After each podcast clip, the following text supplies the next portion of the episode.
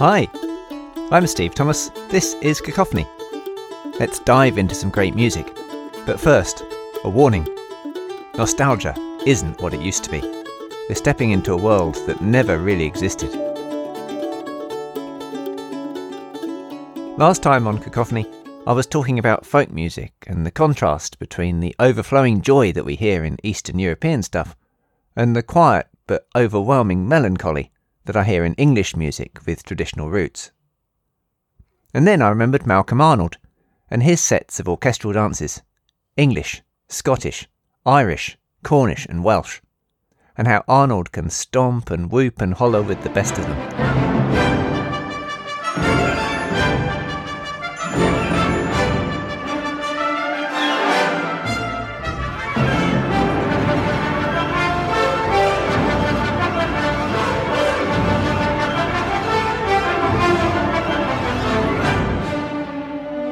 The English dances were written at the request of Malcolm Arnold's publisher, who wanted something like the Czech composer Antonín Dvořák's popular Slavonic dances. Arnold wrote the first set of four in 1950, and then another the following year because they were a big success.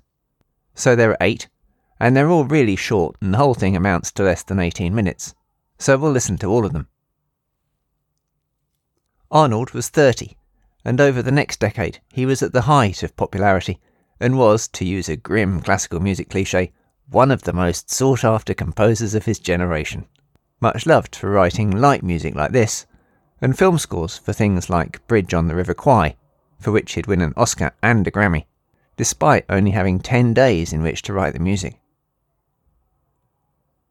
Where plenty of English music has a sense of pastoral nostalgia for a time long past, the English dances seem to inhabit a world that never really even existed. The brief moment in the early 50s when things like the Festival of Britain celebrated technological advances and seemingly limitless possibilities. It's music that you can imagine as the soundtrack to a newsreel film. One of those ones in early colour where everything looks too bright and perhaps too cheerful. And this is bright, shiny music with a great sense of fun and that huge sense of optimism suggests a world a life that might be rather than the one that is. The opening dance is actually quite mild in tone. It's got a gentle strolling feel to it, perhaps one on a sunny spring afternoon. The kind I really hope is just around the corner. I'm looking forward to recording these without my thickest jumper on.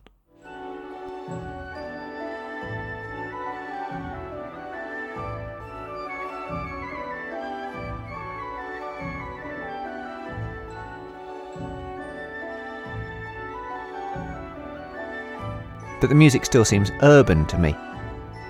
There are features that recur in some of the other dances the impression of bells, of churches or Westminster, and a brilliant shimmer to the orchestration, with flurries of woodwinds and little glimmering touches from triangles and tuned percussion. The Arnold orchestral swagger really gets going in the second number. In his twenties, he'd been a professional trumpeter a job from which he had now already retired to concentrate on writing. But his brass writing is fab and huge fun to play. No one quite writes rollicking horns like Malcolm Arnold, but the whole orchestra gets in there with a slice of the action. In the quieter numbers, Arnold does give us a more rural feel.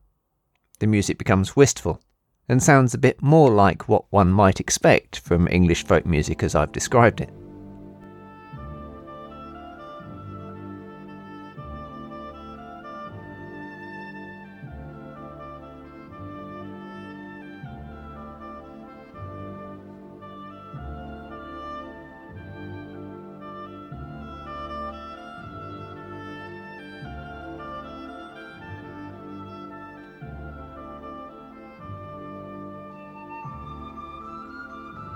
But here's the thing it's not folk music at all.